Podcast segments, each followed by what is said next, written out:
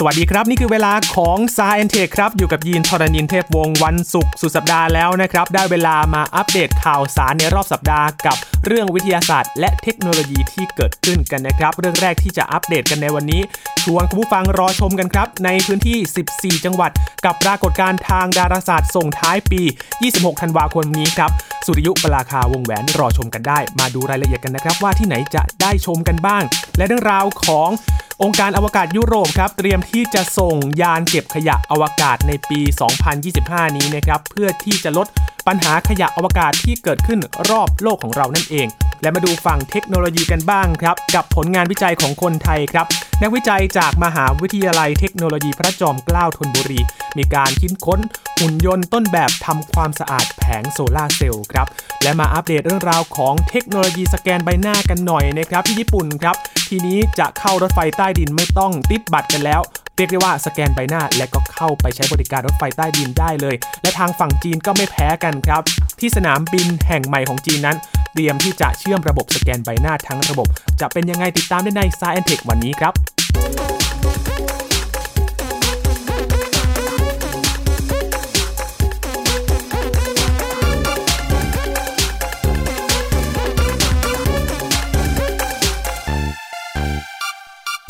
ใกล้ที่จะหมดปี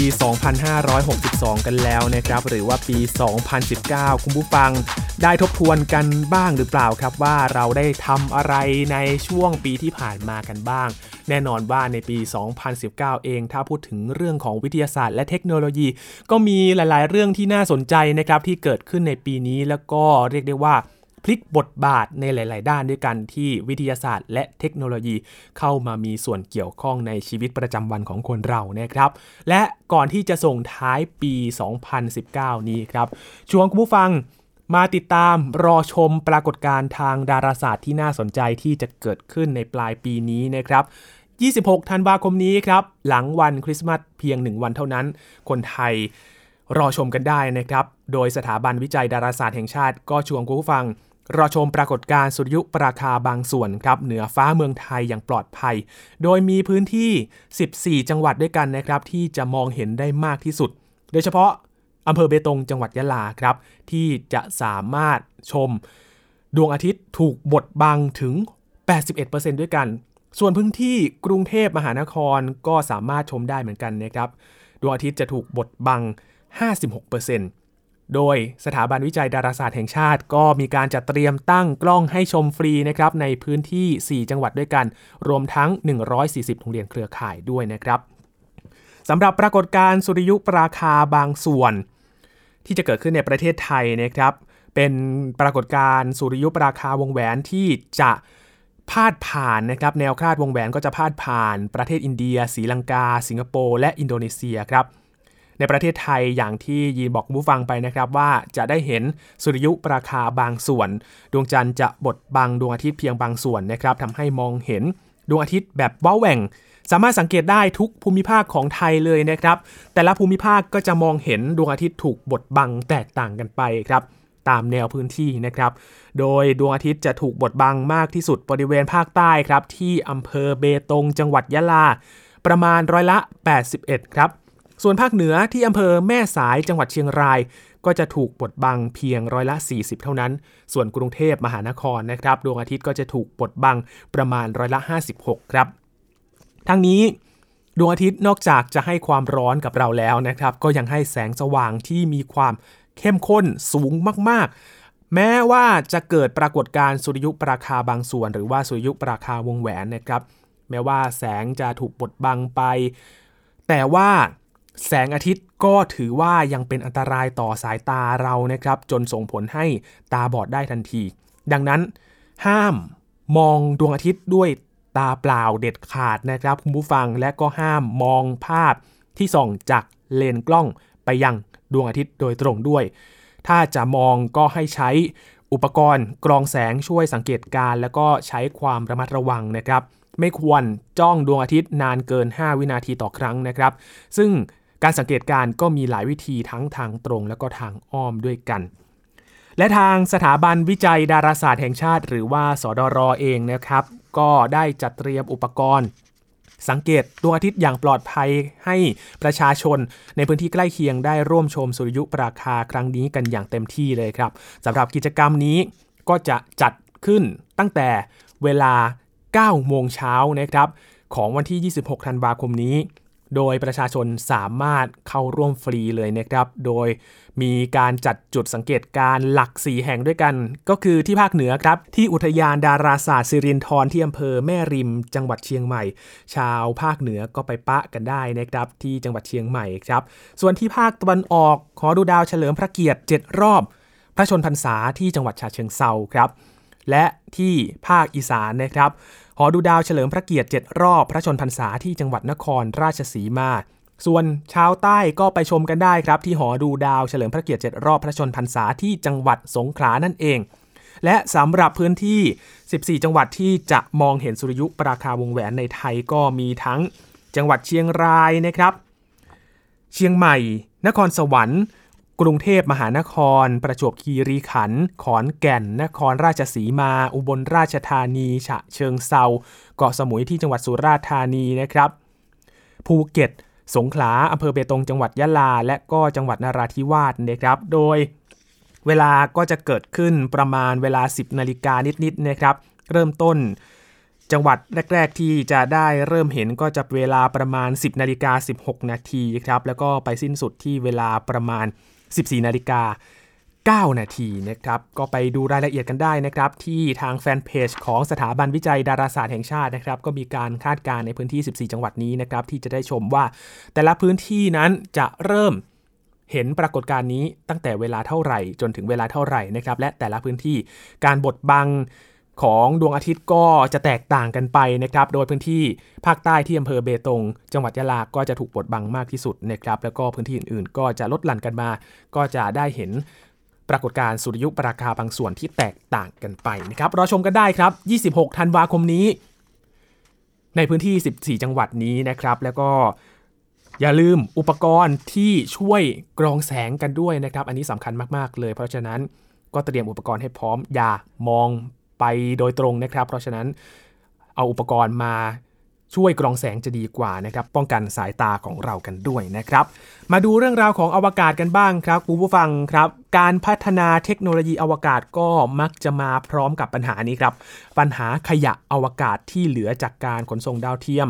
รวมไปถึงชิ้นส่วนดาวเทียมที่หมดอายุการใช้งานหลายพันดวงนะครับ ตอนนี้ก็ยังโคจรอยู่รอบโลกของเรา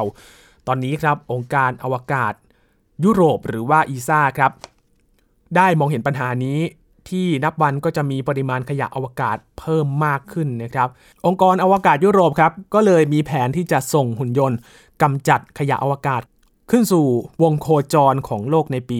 2025 นี้ครับ โดยใช้ชื่อภารกิจว่า Clear Space 1 ครับ ภารกิจ Clear Space 1 เป็นความร่วมมือระหว่างองค์การอวกาศยุโรป และบริษัทเทคโนโลยีอวกาศจากประเทศสวิตเซอร์แลนด์นะครับที่ชื่อว่า Clear Space บริษัทแห่งนี้จะรับหน้าที่ออกแบบและพัฒนายานอวกาศติดตั้งแขนหุ่นยนต์กำจัดขยะอวกาศครับเป้าหมายแรกของภารกิจก็คือ การกำจัดขยะอวกาศน้ำหนักประมาณ 100 กิโลกรัมที่หลงเหลือ จากการส่งจรวดเวก้าในช่วงปี 2013 ครับ โดยหุ่นยนต์ กำจัดอวกาศจะมีลักษณะเป็นกล่องสี่เหลี่ยมคล้ายกับดาวเทียมขนาดกลางที่ติดตั้งแผงโซลาร์เซลล์ผลิตพลังงานไฟฟ้าจากแสงอาทิตย์ ด้านหน้าติดตั้งแขนหุ่นยนต์พิเศษ 4 อันนะครับ ที่จะทำหน้าที่จับยึดขยะอวกาศ ให้ติดกับตัวยาน จากนั้นยานก็จะเข้าสู่กระบวนการทำลายตัวเอง โดยการเคลื่อนที่เข้าสู่ชั้นบรรยากาศโลก และจะลุกไหม้เป็นลูกไฟสลายก่อนตกลงสู่พื้นโลกนะครับ บริษัท Clear Space เป็นบริษัทสตาร์ทอัพด้านเทคโนโลยีอวกาศครับก่อตั้งในปี 2017 มีสำนักงานอยู่ที่ประเทศสวิตเซอร์แลนด์นะครับปัจจุบันมีพนักงานประมาณ 10 คนเท่านั้น แม้จะเป็นเพียงบริษัทขนาดเล็กนะครับแต่ว่าเป้าหมายก็เป็นเป้าหมายที่ยิ่งใหญ่มากๆเลยนะครับในการพัฒนาเทคโนโลยีกำจัดขยะอวกาศ บริษัทมีเป้าหมายในการพัฒนาเทคโนโลยี 4 อย่างนะครับ ก็คือเทคโนโลยีค้นหาขยะอวกาศที่โคจรอยู่รอบโลกของเรา เทคโนโลยีจับขยะอวกาศด้วยแขนหุ่นยนต์ เทคโนโลยีทำลายขยะอวกาศ และเทคโนโลยีนำขยะอวกาศกลับมาใช้งานใหม่ ก็ถือว่าเป็น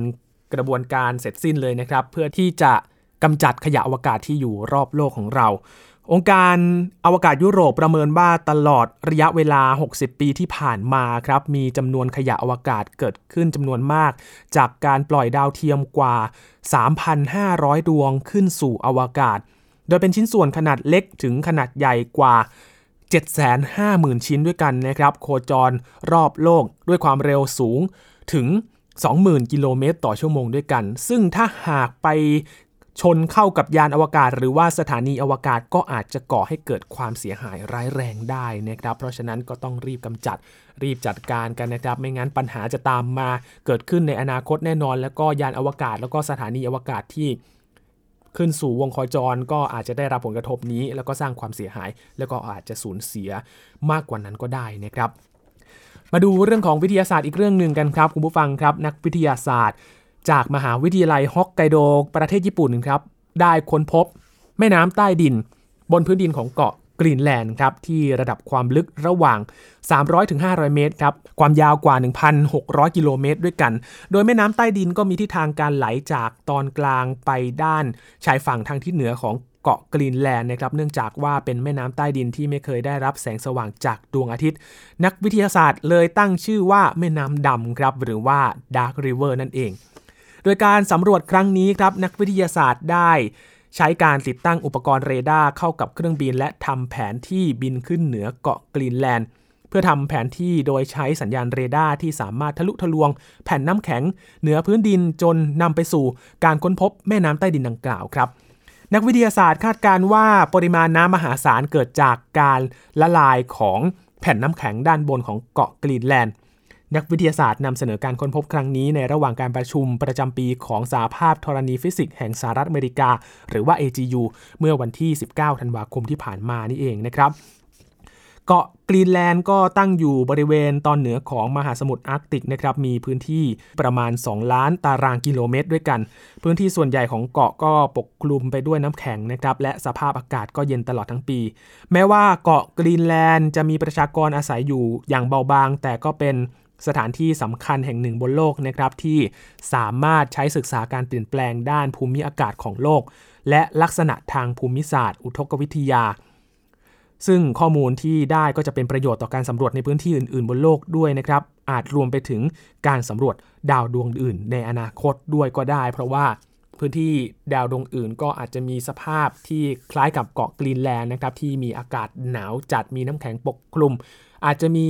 ลักษณะทางธรณีวิทยาที่อาจจะซ่อนอยู่ใต้แผ่นน้ำแข็งนั้น คล้ายๆกันก็เป็นได้ครับคุณผู้ฟังครับช่วงนี้พักกันสักครู่นะครับ ช่วงหน้ามาติดตามข่าวสารในด้านเทคโนโลยีกันบ้างครับ มาดูผลงานวิจัยของคนไทยกันนะครับ ที่สร้างหุ่นยนต์ต้นแบบทำความสะอาดแผงโซลาร์เซลล์และมาดูเรื่องราวของเทคโนโลยีสแกนใบหน้ากันบ้างนะครับ ว่าตอนนี้ ที่จีนและญี่ปุ่นนั้นเขานำระบบสแกนใบหน้านั้นไปใช้กับบริการอะไรกันแล้วบ้างมาอัปเดตกันได้ในช่วงหน้ากับ s c i e n Tech ครับ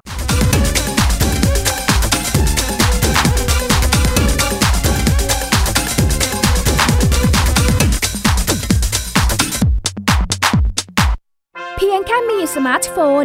ก็ฟังได้ Thai PBS Digital Radio สถานีวิทยุดิจิทัลจากไทย PBS เพิ่มช่องทางง่าย ๆ ให้คุณได้ฟังรายการดีๆ ทั้งสดและย้อนหลัง ผ่านแอปพลิเคชันไทย PBS Radio หรือเว็บไซต์ thaipbsradio.com Thai PBS Digital Radioอินฟอร์ทนเมนต์ for all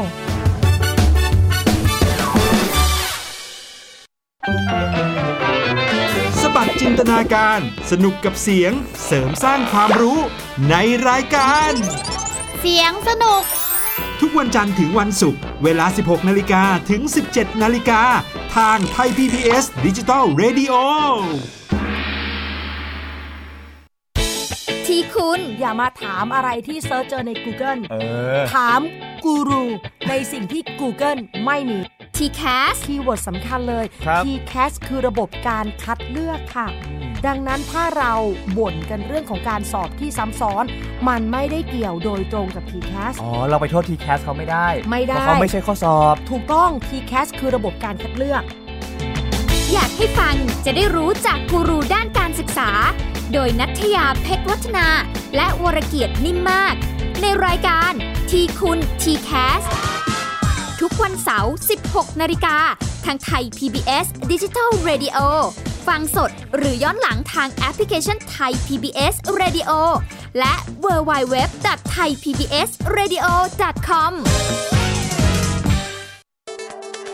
อัปเดตสถานการณ์รอบโลก ประเทศจีนนี่เราทราบกันดีนะคะว่าเป็นประเทศที่จะมีปัญหาเรื่องความสมดุลของประชากร คนที่ได้รับความสนใจจากวิกฤตในครั้งเนี้ยก็คือนายกรัฐมนตรีนิวซีแลนด์ เรื่องราวสีสันจากต่างแดน ก็มีช่อง YouTube เป็นของตัวเองใช้ชื่อว่าครัวคุณยาย โรงพยาบาลเพื่อดูแล ช้างเหล่านี้ที่เมืองมัทุราค่ะที่รัฐอุตรประเทศ จะมีภารกิจก็คือส่งนักบินอวกาศผู้หญิงล้วนอืมๆออกค่ะไปทำภารกิจ หน้าต่างโลก โดยทีมข่าวต่างประเทศไทย PBS ทุกวันจันทร์ถึงศุกร์ 12 นาฬิกา ทางไทย PBS Digital Radio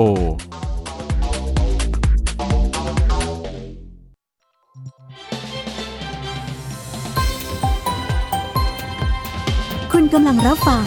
ไทย PBS ดิจิทัล Radio วิทยุข่าวสารสาระ เพื่อสาธารณะและสังคม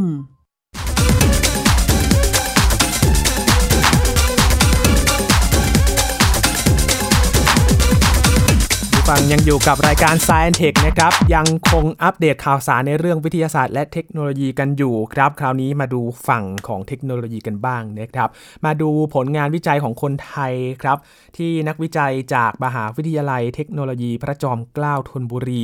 ได้สร้างหุ่นยนต์ต้นแบบครับทำความสะอาดแผงโซลาร์เซลล์ที่พื้นที่โครงการผลิตไฟฟ้าจากเซลล์แสงอาทิตย์นะครับที่จังหวัดพระนครศรีอยุธยาครับ ปัจจุบันโครงการการพัฒนาต้นแบบเครื่องจักรสำหรับทำความสะอาดแผงโซลาร์เซลล์หรือว่าแผงเซลล์แสงอาทิตย์นี้นะครับ ได้ผลิตหุ่นยนต์ ต้นแบบที่มีลักษณะเป็น modular robot ครับที่สามารถปรับเปลี่ยนความยาวตามลักษณะของแผงต่างๆ ในช่วง 1-4 เมตรนะครับทำความสะอาดร่วมระหว่างการฉีดน้ำแล้วก็การขัดด้วยแปลงที่สามารถปรับแรงกดได้โดยหุ่นยนต์ก็ถือว่ามีน้ำหนักเบานะครับขนย้ายด้วยคน 2 คนเท่านั้น โดยต้นทุนของหุ่นยนต์นี้ก็อยู่ที่ราคา 70,000ถึง100,000 บาทครับสำหรับโรงงานผลิต ไฟฟ้าพลังงานแสงอาทิตย์ หรือว่าโซลาร์ฟาร์มที่มีขนาด 1 เมกะวัตต์ก็จะสามารถคืนเงินทุนได้ภายใน 6 เดือนครับ แต่ถ้าหากฟาร์มมีขนาดใหญ่กว่านี้ ก็ถือว่าจะสามารถคืนทุนได้เร็วขึ้นนะครับนี่ก็ถือว่าเป็นแนวโน้มที่ดีนะครับสำหรับประเทศไทยที่นอกเหนือจากจะได้นวัตกรรมใหม่แล้ว ก็ยังเป็นการเพิ่มโอกาสทางเศรษฐกิจอีกทางหนึ่งด้วยนะครับด้วยผลงานวิจัยของคนไทยนี่แหละครับ ก็ไปพัฒนาแล้วก็ไปปรับปรุงระบบ แผงพลังงานแสงอาทิตย์หรือว่าโซลาเซลล์นั่นเองครับ ถัดมาครับมาอัปเดตเรื่องราวของเทคโนโลยีสแกนใบหน้ากันบ้างครับ ช่วงนี้เห็นกันบ่อยแล้วนะครับ ไม่ว่าจะเป็นซื้อของบริการต่างๆนะครับเรียกได้ว่าตอนนี้เข้าใกล้เราเข้าไปทุกทีทุกทีแล้วนะครับอย่างการเข้าไปใช้บริการรถไฟใต้ดินครับคุณผู้ฟังครับ จะเป็นยังไงครับ ถ้าเราไม่ต้องเสียเวลาไปซื้อบัตรซื้อตั๋วโดยสารที่ตู้ แต่ว่าสแกนใบหน้าปุ๊บเข้าไปใช้บริการได้เลย ไม่ไกลเกินเอื้อมแล้วครับคุณผู้ฟังครับ เรื่องนี้เกิดขึ้นที่ญี่ปุ่นครับโอซาก้าเมโทรครับผู้ให้บริการรถไฟฟ้าใต้ดินในนครโอซาก้าครับได้ทดสอบระบบประตูอัตโนมัติที่ใช้การจดจำใบหน้า แทนการใช้ตั๋วแบบปกติครับ โดยตั้งเป้าจะใช้งานจริงก่อนงาน World Expo ที่นครโอซาก้าจะเป็นเจ้าภาพในปี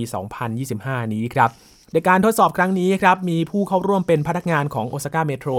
ราว 1,200 คนด้วยกัน เป็นการทดสอบระบบสแกนใบหน้าเพื่อชำระค่าโดยสาร เป็นครั้งแรกของรถไฟในประเทศญี่ปุ่นเลยนะครับ หลังจากนี้ครับก็จะมีการติดตั้งระบบสแกนใบหน้า เพื่อทดลองใช้งานจริงจนถึงเดือนกันยายนปีหน้าเลยครับ ใน 4 สถานีสำคัญนะครับ ก็คือโดมมาเอะชิโยซากิครับโมริโนมิยะโดบุตสึเอ็นมาเอะและก็ไดโคคุโจครับ 4 สถานีนี้